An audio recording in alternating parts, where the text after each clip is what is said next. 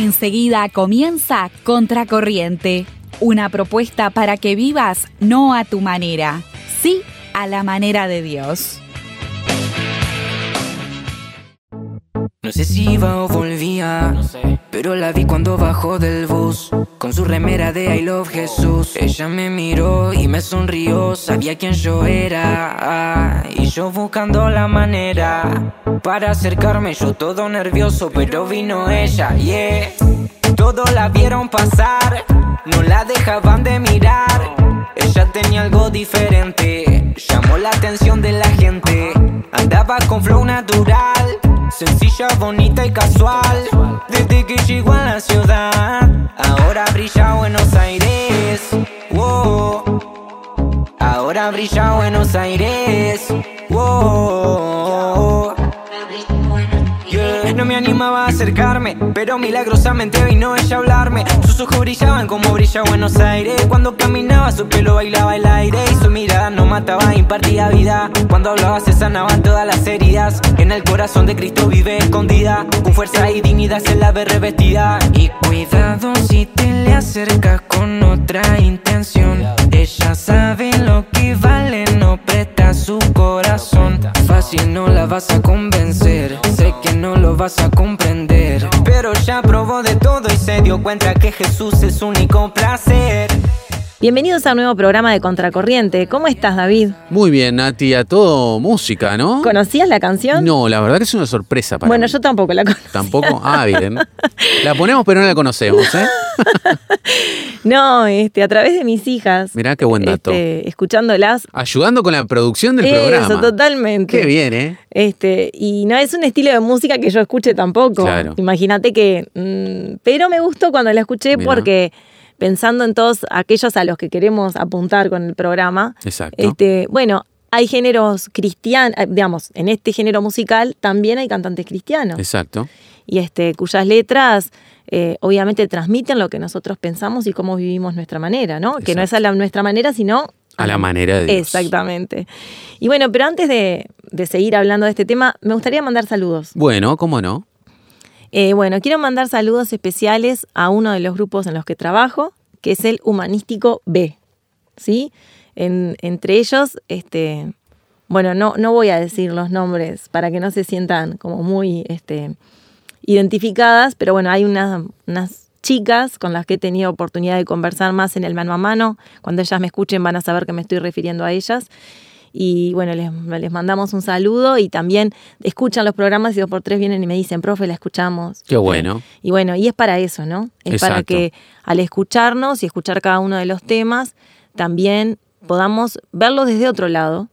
Y por qué no darle la oportunidad a Dios de que, de que nos ayude a tomar buenas decisiones. Exacto. Después quiero mandarle un saludo a Josefina del Paso Molino, que esta semana hablamos. Me habló del programa La Vanguardia. Ah, mirá qué bueno. Quiero que para sepas este, que escucha La Vanguardia. Y, y bueno, y ya de paso le mandamos un saludo también desde Contracorriente. Y bueno, y creo, sé que me estoy olvidando de alguno más, pero bueno, lo dejo para otra vez porque en este momento no me acuerdo. Exacto. Además, siempre estamos incluyendo saluditos, Sí, así que supuesto. seguramente se volverán a, a mencionar. Sí, sí, por supuesto.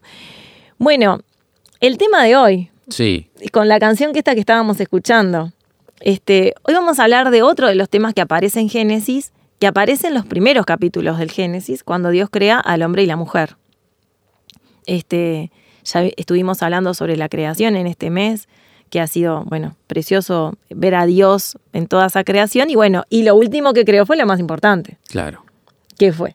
De- desde el lado egocéntrico, ¿no? De la humanidad. Lo No. más importante al final. No, pero ¿por qué? No, Pero- no, pero ni que hablar. yo o sea, para por- él, lo que dice él. Claro, yo no, digo- no, pero te hice esta broma para aclarar, porque claro, alguien que capaz que nos agarra así dice, ay, claro, la humanidad es el centro del mundo, porque eso va de la mano con el discurso de la ciencia. Claro, Y claro. no, esto lo dice Dios, ¿no? Claro. Aclarar el Pero punto. aparte por el lugar que nos dio. Exacto. No es un lugar menor. A imagen y semejanza. Exactamente. Y bueno, ¿y qué te parece si arrancamos leyendo alguna de, de esas partes del Génesis ¿Cómo como no? para interiorizarnos? Me gusta tu voz cuando lees, así que lee vos, David. Bueno, está bien. A mí se- no, no escapo. Vos sabés que no, no pensaba que terminando ya la educación iba a zafar de leer, pero siempre el profesor a mí me pedía que leyera. Así que, y acá me pasa también. Estamos en Génesis capítulo 2, a partir del verso 4, y leemos lo siguiente. Cuando el Señor Dios hizo la tierra y los cielos, no crecían en ella plantas salvajes, ni grano, porque el Señor Dios aún no había enviado lluvia para regar la tierra, ni había personas que la cultivaran. En cambio, del suelo brotaban manantiales que regaban toda la tierra. Luego el Señor Dios formó al hombre del polvo de la tierra. Sopló aliento de vida en la nariz del hombre y el hombre se convirtió en un ser viviente. Después el Señor Dios dijo, No es bueno que el hombre esté solo, haré una ayuda ideal para él. Entonces el Señor Dios formó de la tierra todos los animales salvajes y todas las aves del cielo. Los puso frente al hombre para ver cómo los llamaría, y el hombre escogió un nombre para cada uno de ellos. Puso nombre a todos los animales domésticos, a todas las aves del cielo y a todos los animales salvajes, pero aún no había una ayuda ideal para él. Entonces el Señor Dios hizo que el hombre cayera en un profundo sueño. Mientras el hombre dormía, el Señor Dios le sacó una de sus costillas y cerró la abertura. Entonces el Señor Dios hizo de la costilla a una mujer y la presentó al hombre. Al fin, exclamó el hombre, esta es hueso de mis huesos y carne de mi carne. Ella será llamada mujer, porque fue tomada del hombre. Esto explica por qué el hombre deja a su padre y a su madre y se une a una esposa. Los dos se convierten en uno solo. Qué bárbaro. Qué relato, ¿no? Qué relato, qué relato. Yo, no sé, me encantaría ser eh, mosquito o poder teletransportarme. ¿Vos te imaginás ese momento que se vieron por primera vez a Danieva? No, tremendo, tremendo. Lo que debió haber sido, ¿no? Porque era la primera vez que él veía otro tipo de animales, pero la primera vez que ves un igual a vos, pero no es igual a vos, Claro. ¿no? Debe, deben haber compartido la experiencia los colonizadores, por ejemplo, ¿no? Ah, sí. Encontrar Sí, seres humanos, No imponente. pero De la nada. distintos. Claro. Sí, sí. ¿no? Y, Bueno, lo, y lo mismo para los colonizados. dice que se tocaban. Sí, Se tocaban la barba y. Porque la barba aparte no la conocían los americanos. claro. Las canas tampoco. Entonces, era como raro, ¿no? Y bueno, es una experiencia realmente, este, yo creo que se enamoraron cuando ¿Sí? se vieron. No sé, Sí, bueno, esa expresión que él dice, ¿no? Que viene de mí, ¿no? Y viste que está también ese mandato bíblico de amar al otro como a uno mismo. ¿no? claro, claro. Y, provenía, cual. y provenía de él. Tal o sea, cual. Y bueno, y me voy a quedar con el texto 24, que dice, esto explica por qué el hombre deja a su padre y a su madre y se une a su esposa y los dos se convierten en uno solo. Y bueno, y el tema que hoy vamos a hablar, vamos a hablar del sexo, ¿no? Exacto. Un tema que, que tiene mucho que ver con, con todos, con el ser humano en general, con la sexualidad, porque la sexualidad es parte intrínseca de, de nuestro desarrollo, la vamos desarrollando desde el primer momento en que nacemos, en ese apego con, con la mamá o con el papá, ¿no? Los primeros, eh, digamos, estímulos que uno le hace a un bebé cuando le toca el cachete, cuando le quiere hacer cosquillas y el bebé se ríe y se como que se encoge y bueno, porque obviamente son sensaciones que va teniendo, Él ¿no? tiene, ¿no? Este, cómo responde ante una caricia, un abrazo. Y bueno, y Dios, Dios nos creó como seres sexuales, sexuados, y, y que siempre respondemos a esos impulsos durante toda la vida. Y el amor eros, ¿no? El sexo forma parte de eso también. Y lo vemos ya acá, desde el Génesis, desde el principio. Exacto. En el capítulo 1 también dice, entonces dijo Dios, hagamos a los seres humanos a nuestra imagen para que sean como nosotros. Ellos reinarán sobre los peces del mar, las aves del cielo, los animales domésticos, todos los animales salvajes de la tierra y los animales pequeños que corren por el suelo. Y Dios creó a los seres humanos a su propia imagen. Hombre y mujer los creó. Y Dios los bendijo y les dijo, sean fructíferos y multiplíquense, llenen la tierra y gobiernen sobre ella reinen sobre los peces del mar, las aves del cielo y todos los animales que corren por el suelo. Entonces lo que vemos acá también, que el sexo es una creación de Dios. Dios nos creó así. Y es parte de su imagen. Y aparte les dio la orden, ¿no? Sean fructíferos y multiplíquense. Entonces, nosotros lo primero que queremos decir en este, en este programa es que el sexo es bueno. El sexo fue creado por Dios y la mejor manera de vivirlo y de entenderlo es dentro del plan de Dios. Siempre me quedo con eso que vos trajiste en un programa que hablaste sobre el manual de las cosas que compramos. Claro. ¿No? De las, de las invenciones, ¿no? De lo inventado. Y que vos hablabas, hacías referencia a, a que, bueno, uno va a mirar el manual y que el manual está pensado para que cualquiera lo pueda entender.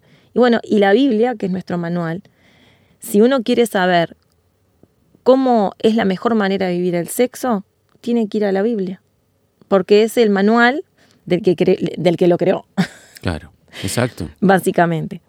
Exacto. Eh, y también es un tema, ¿no? Que aclararle a, a los que nos están escuchando, obviamente, que vamos a encontrar, estamos en un tiempo en los que eh, encontramos diversos opinólogos, diversos columnistas del tema, ¿no? Y en su mayoría abundan de que es algo que no importa, ¿no? Y Claro. en realidad es algo que sí importa. Pero claro Y que mucho. importa. Lo dejan, lo dejan a la libertad, ¿no? A la Bartola. Vivilo como quieras, llévalo a cabo como quieras. Y sabes algo no menor que estuve hablando justamente esta semana, no para preparar el programa, sino solo una charla que tuve con una amiga, que un dato no menor es que inclusive el asunto sexual está vinculado a patologías. Qué importante que es llevarlo de manera sana. Totalmente. Porque inclusive se manifiesta el trastorno, al llevarlo de mala manera, en la enfermedad. Qué locura, ¿no? Pero claro que sí, claro que sí. Y está bueno que también eh, digamos que Dios siendo el creador del sexo, Dios concibió como primera pauta que la mejor manera de vivir el sexo es entre un hombre y una mujer. Exacto. Y eso lo, lo vamos a decir con claridad, ¿no? Dios nos hizo esencialmente diferentes a los hombres y las mujeres. Y si bien no vamos a entrar en todas las diferencias, porque ese no es el tema de hoy, vamos a remitirnos por lo menos a lo básico, a lo esencial, referido al área sexual y reproductiva, que en definitiva es lo, el tema que hoy estamos tratando. Exacto. Y por ejemplo, ¿no? Yo digo, un hombre. Un hombre no tiene matriz, no tiene ovarios, no tiene óvulos, no tiene vagina, no tiene clítoris, no tiene senos, no tiene glándulas mamarias para lactar.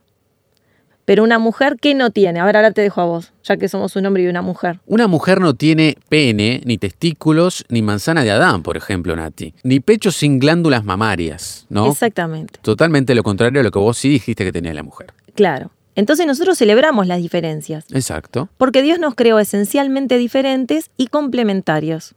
Y ahí está el detalle, viste que cuando leías vos decías ayuda ideal para el hombre. Claro. Y bueno, porque realmente Dios lo que, en lo que dedicó tiempo es en que entre hombres y mujeres seamos esencialmente distintos para poder complementarnos. Y vaya que si la unión sexual entre un hombre y una mujer no nos complementa también. ¿No es cierto? Porque tanto el órgano masculino como el pene, como la vagina de la mujer se complementan en la unión sexual.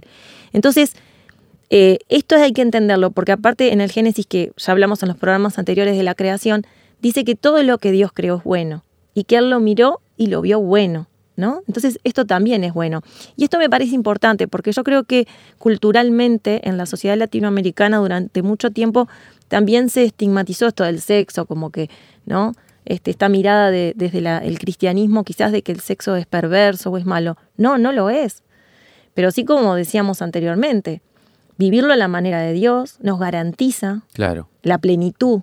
Y aclarar el punto también, ¿no? Porque seguramente, lamentablemente, caemos en conceptos y en la generalidad, ¿no? Que la sociedad tiene. Tenemos también, que es lo que predomina, lo que vos bien decías, predomina también basado desde el catolicismo, ¿no? Claro. desde los colonizadores que vinieron, Claro. con, desde la corona española y demás.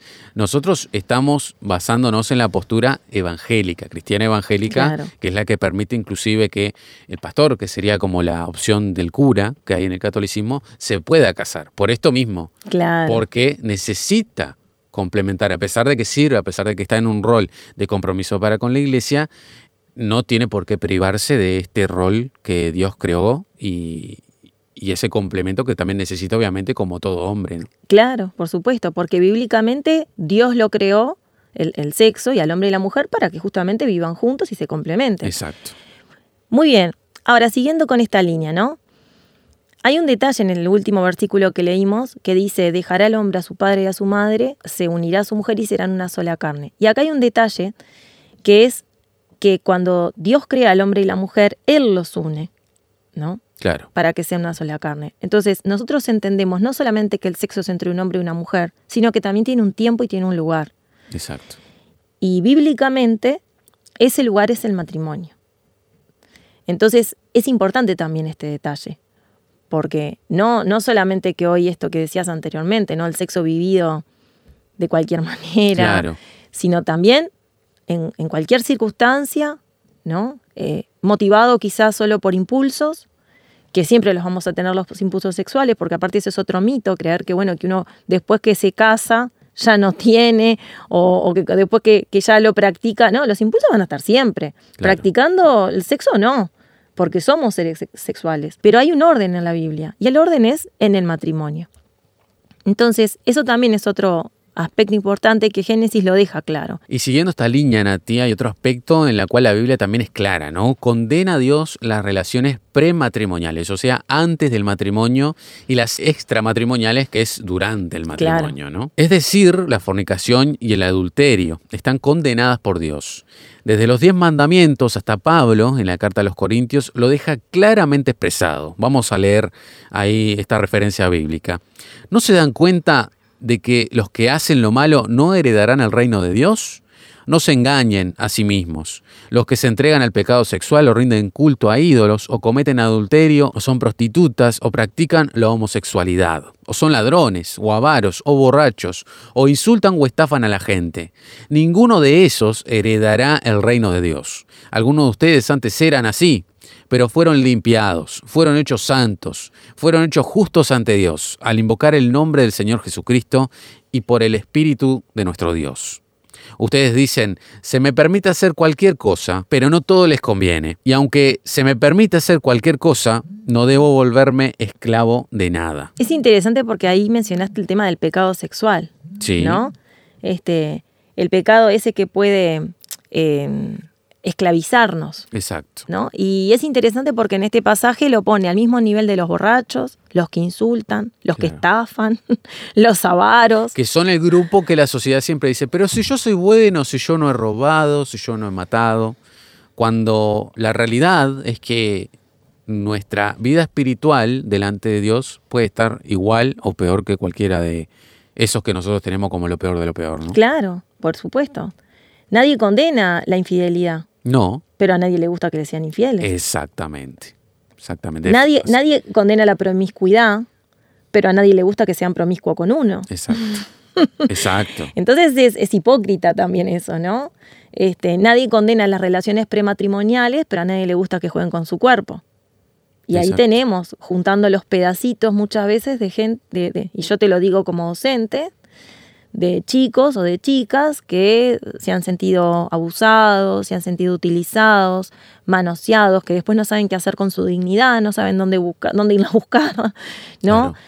Digamos, hoy vemos mucho el tema de las, las canciones, bueno, este estilo de música que pensábamos al principio del programa, ¿no? Claro. Pero mal utilizado, ¿cuántos videoclips Hay eh, que hablar. Bastardean a la mujer? Que marcan estilos de vida, ¿no? Totalmente, porque aparte esa es otra mentira, el creer que la música no nos condiciona Exacto. y nos condiciona. Nos condiciona absolutamente. Porque vos empezás a tararear y empezás a meter en tu mente y te empezás a creer que pasa por ahí, ¿no?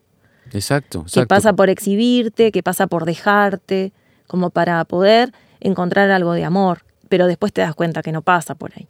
Entonces el plan de Dios es un plan con orden, porque lo primero que Dios quiere, eh, yo lo escuchaba en una charla de matrimonios que, que tuve en, este, en estos días, y, y la psicóloga que hablaba decía, primero, si vos lo pones en orden, eh, si vos el sexo lo dejas para el final, no para el principio, vos en realidad estás permitiendo, le estás dando al otro la oportunidad de enamorarse de vos, Claro. de tu persona. Y eso es lo que a veces nos cuesta entender. Entonces, anteponemos al vínculo el acto sexual, el involucramiento físico, que ya es como lo máximo, porque ¿qué otra cosa vos le puedes entregar a otra persona más allá de tu cuerpo? Todo. Claro. Entregaste tu cuerpo, entregaste todo. Pero después te quedaste con la gana de todo lo demás. Claro. Y bueno, ahí viene la frustración, la soledad, la angustia. Por eso hay tantas relaciones rotas hoy por hoy. Por supuesto. Porque no se están encarando de la manera correcta. ¿Te parece si mientras meditamos en esto con nuestros amigos vamos una tanda? Me parece bárbaro. Bueno, tanda y ya venimos.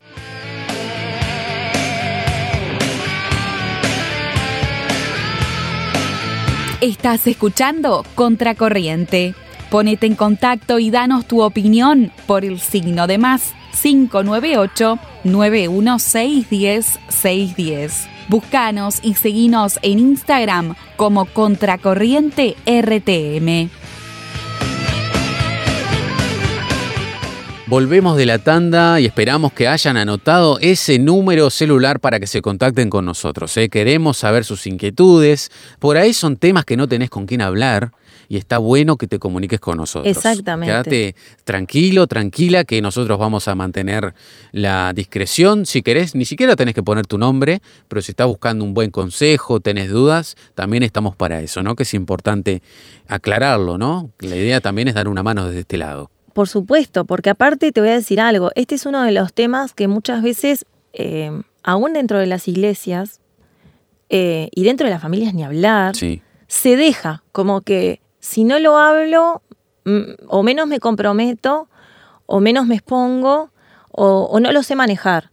Pero lo que no nos damos cuenta, que lo que tú no hablas en tu casa, o no lo hablas en la iglesia, lo va a hablar la calle. Claro. Lo, va- lo van a hablar las redes sociales. ¿Qué referentes querés que tengas si los que tienen que estar no están? Eh, No, no. Sí, sí, tal Y, cual. y- y estoy convencida que los adultos tenemos que asincerarnos y que ya tenemos experiencia acumulada para estas nuevas generaciones, hacerles ver, sentarlos, ayudarlos, poner límites y enseñarles que en realidad, eh, y a la vista están los resultados, el sexo mal manejado como otras, otros aspectos de la vida mal manejados, eh, te conducen al fracaso, Exacto. a la ruina.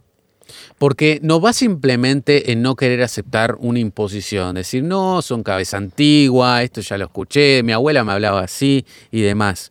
Mira a tu alrededor.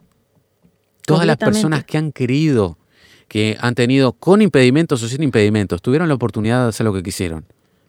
¿A quién lo fue bien? Sí, ¿son felices? Claro. Porque- por ahí. Si vos me decís, ¿no? Que a veces en la adolescencia sobre todo tenemos esa lucha con nuestros padres, ¿no? No, porque vos no sabes nada, le decimos a nuestros padres. Déjame verlo por mí mismo. Claro. Bueno, míralo por vos mismo. Analizá. A mí me gusta ver documentales cada tanto y los animales del bosque, Nati, si ven que otro animal ya pasó por una trampa, no vuelven a pasar por ahí. Es fantástico. Ojalá nosotros fuéramos iguales. ¿no? Ojalá nosotros fuéramos iguales en muchas áreas de la vida. Pero no, nosotros queremos pasar porque eso le pasó a aquel. Y le pasó, ¿sabes por qué? Por Gil. Claro. Yo soy más vivo. Claro, porque no la sabe hacer. Claro, yo soy más vivo. ¿Viste? Claro. Ahora. La vida quiere- después nos da la cachetada. Exacto. Y Dios, ese malo Dios, el Dios que no quiere una vida Mm. loca, que, no, me- que, que me reprime, Claro. resulta que a- al final de la historia es el que no me quería hacer sufrir. Exactamente, exactamente. Ese- Por eso esa es otra mirada muy cultural también. Exacto. Ese Dios severo, lejano, que te prohíbe cosas. En realidad no te prohíbe nada, porque Él es el creador. Lo que Hay te está forma. diciendo es, hay un tiempo y hay un lugar Exacto. que es el mejor para tu vida. Exacto. Es, es tal cual. es Y bueno, cual. y yo quiero, si te parece, decir algunas mentiras en torno ¿Cómo al no? sexo. Me encanta derribar los mitos que se Ahí generan por ahí. Bueno, yo tengo una. Vamos a hacer tipo ping-pong, ¿te A parece? ver, dale, yo estoy preparado también. Dale. Es un impulso que no se puede controlar y entonces hay que canalizarlo de algún modo. Con ese criterio, entonces, viviríamos como otros excesos, ¿no? Que existen por ahí. Y también los validaríamos, ¿no? Y bueno, claro. De- Soy violento, tengo que descargarme una forma. ¿Por qué no salgo con un auto a atropellar gente por la Rambla, por ejemplo, acá en Montevideo? Eh, yo he escuchado, y mirá que lo, me lo contaron ahora, eh, en esta semana, este, que en una clase de sexualidad en, en una institución educativa, la que estaba hablando llegó a decir como que si los hombres no eh, eyaculan, no, no utilizan sus testículos, no Sí. eyaculan, como que se les atrofian o se les explotan. o- Sí, sí. Hay unas teorías que te Pero- digo. pero- Sí, sí, sí. Digo, todos sabemos que biológicamente eh, la eyaculación se va a dar con o sin penetración en un acto sexual. Claro. Pero porque es un tema biológico. Está así, Y claro. sí, por supuesto. Entonces, que hablar. No es verdad. No es verdad que es un impulso que no podemos controlar. Dios puso nuestra cabeza por encima de nuestro cuerpo para que nuestra cabeza, al igual que controla un impulso violento como bien dijiste, controlemos todos nuestros impulsos. Por ejemplo, no bajarme una torta de chocolate cuando sé que no lo puedo hacer. Claro, O comerme exacto. un huevo frito por día. Exacto. Todo lo que quiero y me hace daño, ¿no? Tengo otro, mira. Dale. Hay que probar antes de casarse para saber si funcionamos bien, si de verdad está completa la unión, ¿no? Ta, pero para esa, tengo Sí. una respuesta. A ver. Mira, si eso realmente fuera así, Sí. porque ¿qué- ¿de qué porcentaje de población hablamos de- eh, que practican el sexo antes del matrimonio? La gran Altísimo. mayoría, sí. Bien. En estos tiempos. Si eso fuera así, no tendríamos un índice de divorcios tan alto. Exacto. No tendríamos la cantidad de disfunciones sexuales que hoy tenemos en mujeres como en hombres. ¿eh? En los dos. Y sobre todo en las mujeres, yo cada vez escucho más de disfunciones sexuales, eh, por ejemplo, llegar al placer sexual propiamente dicho. La pornografía no tendría éxito. Exacto. Porque si yo necesito probar todo, no, es- no necesitaría acceder a la, prono- a Ning- la pornografía. Ningún tipo de complemento. y la prostitución no existiría. Ya hubiese dejado de existir. Exacto. Entonces, evidentemente, la- el éxito de una relación matrimonial no pasa esencialmente ni precisamente por la cama. Exacto. Sí, sí. Es así. Tienden a darse cuenta mucho después, ¿no? Bueno, te digo otra. Dale. Hay que tener varias experiencias para quedarse con la mejor. Eso también lo he escuchado, me lo han dicho a mí. Sí, también lo he escuchado. Incluso el, el que lleva esta vida es, este, hoy por hoy, antes te diría que era más un, un machismo exacerbado, pero hoy por hoy también la mujer que No. tiene a varios atrás Sí. es una campeona. Sí, ¿eh? sí, a mí me lo dijeron en mi lugar de estudio porque yo dije que yo había tomado la decisión de que me iba a mantener virgen hasta el matrimonio y me dijo eso, ay, pero no, tenés que tener varias experiencias para quedarte con la mejor. Claro. A lo que yo le respondí, ¿Qué ¿y le si la mejor fue la primera? Claro, exacto. ¿Qué hago? Exacto. Y, y también, o sea, entra también el tema de, de cómo nosotros, acá seguramente lo tienen clarísimo, pero nosotros somos amantes del séptimo arte. Nos parece que influye mucho en la sociedad de consumo y marca no solamente agendas, sino que conductas en todos los que la consumen, ¿no? De buena o de mala manera. Y el hecho de hollywoodizar el sexo, ¿no? Cómo lo han llevado, cómo lo representan, cómo lo romantizan o cómo lo venden, también nos lleva a distorsionarlo, ¿no? Por supuesto. El hecho de no volverlo realista, que ese es el término. ¿Qué es el sexo? ¿Es lo, como lo plantean, cómo lo idealizan, cómo me lo quieren hacer ver o cómo es verdaderamente en realidad, ¿no? Por supuesto que sí. Uno a veces pierde la perspectiva de que en definitiva una película es un negocio. Exacto. Bueno, la pornografía es un negocio. Hay que hablar. La pornografía sabemos que no está hecha justamente para transmitir una realidad, sino que en realidad eh, e- está hecha para generar una adicción, una dependencia, una droga más, como puede ser cual- el alcohol, como puede ser el cigarro, como puede ser la marihuana o, o cualquier otra droga. La Exacto. pornografía se hace con el objetivo de crear gente dependiente de eso. Entonces hay que tenerlo claro, que no, no es para informarme o para formarme, es para deformarme. Exacto, exacto. Me quieren inculcar una idea que yo no tengo y me la hacen todo lo estéticamente posible para que yo la acepte. Por supuesto. Va por ahí. Te voy a hacer una pregunta. A ver, Entonces, ¿se pierde algo por esperar? ¿tenés alguna información que me quieras dar para convencerme o convencer a alguien que esté escuchando? Sí, yo ya tengo la respuesta. A ver, No se pierde nada por esperar. no se pierde nada. Nada. Exactamente. No perdés nada. Es mentira que se te perdió la vida, que te perdés oportunidades. No, no te perdés nada. Nada. Al contrario, ganás por esperar. Ganás años de conversación con otros, ganás años este, adquiriendo experiencia, ganás años para sacar conclusiones, eh, ganás años porque vas viendo eh, circunstancias, te vas conociendo a vos mismo y cuanto más vos te conoces, mejor experiencia sexual vas a tener después cumpliendo el plan que Dios tiene, que es esperar hasta el matrimonio. Por otro lado, un hombre, una chica que te sabe esperar, ya te está mostrando que te respeta. Saber esperar es una garantía de respeto al otro, sin lugar a dudas. Por último, nos libra al 100% de vivir experiencias que hubiésemos querido evitar. Un embarazo no deseado, por ejemplo, una enfermedad, una situación de abuso. Ya lo mencionamos esto, ¿no? Por supuesto sí. Vagamente, pero obviamente son experiencias que no conozco a nadie en el planeta Tierra, ni de ahora, ni de antes, que diga, qué bueno que estuvo esto. Exactamente. Y bueno, y yo puse una más, un poco jocosa, pero A es una realidad. Cuando uno sabe esperar, la luna de miel adquiere un sentido, pero bien diferente. Exacto. Y eso te lo digo por experiencia propia. Está bien. y sabes una cosa, es lindo eso también, porque uno sabe, es como cuando, ¿cómo te voy a decir? Es como cuando te recibís. Por ejemplo, ¿no? Vos eh, te esforzaste, hiciste las cosas bien, fuiste responsable, te evitaste de ir a ciertos lugares, todo, todo, porque está, y el, porque querías llegar a eso. Al el día que te dieron el título, decís, está, ya está, ¿no? Exacto. Bueno, y esto es lo mismo. Esto vos decís, bueno, está, pusimos las cosas en orden, nos supimos esperar los tiempos de Dios, cumplimos su propósito y ahora disfrutamos. Entonces, no sabemos qué situación estás viviendo, no sabemos cómo has manejado el sexo en tu vida hasta ahora, pero nosotros en Contracorriente te queremos decir que hay una manera de vivirlo y de vivirlo a la manera de Dios, y es la mejor manera. Entonces, te desafiamos y te invitamos a probarlo. Exacto. A comprobar si es así. ¿Por qué no? Bueno, el tiempo ha avanzado. Ha David. volado. Es un tema que sin dudas da para más. Pero bueno, no descartamos volver, ¿no? En algún otro tema, en alguna otra temática. Tenemos un muy buen sexólogo también al cual acudir. Es verdad. Así que no descartamos volver a tocar el tema en alguna otra ocasión especial. Por supuesto que ¿Nos sí. encontramos la semana que viene? Por supuesto. Nos vemos la semana que viene. ¿eh? Que pasen muy bien.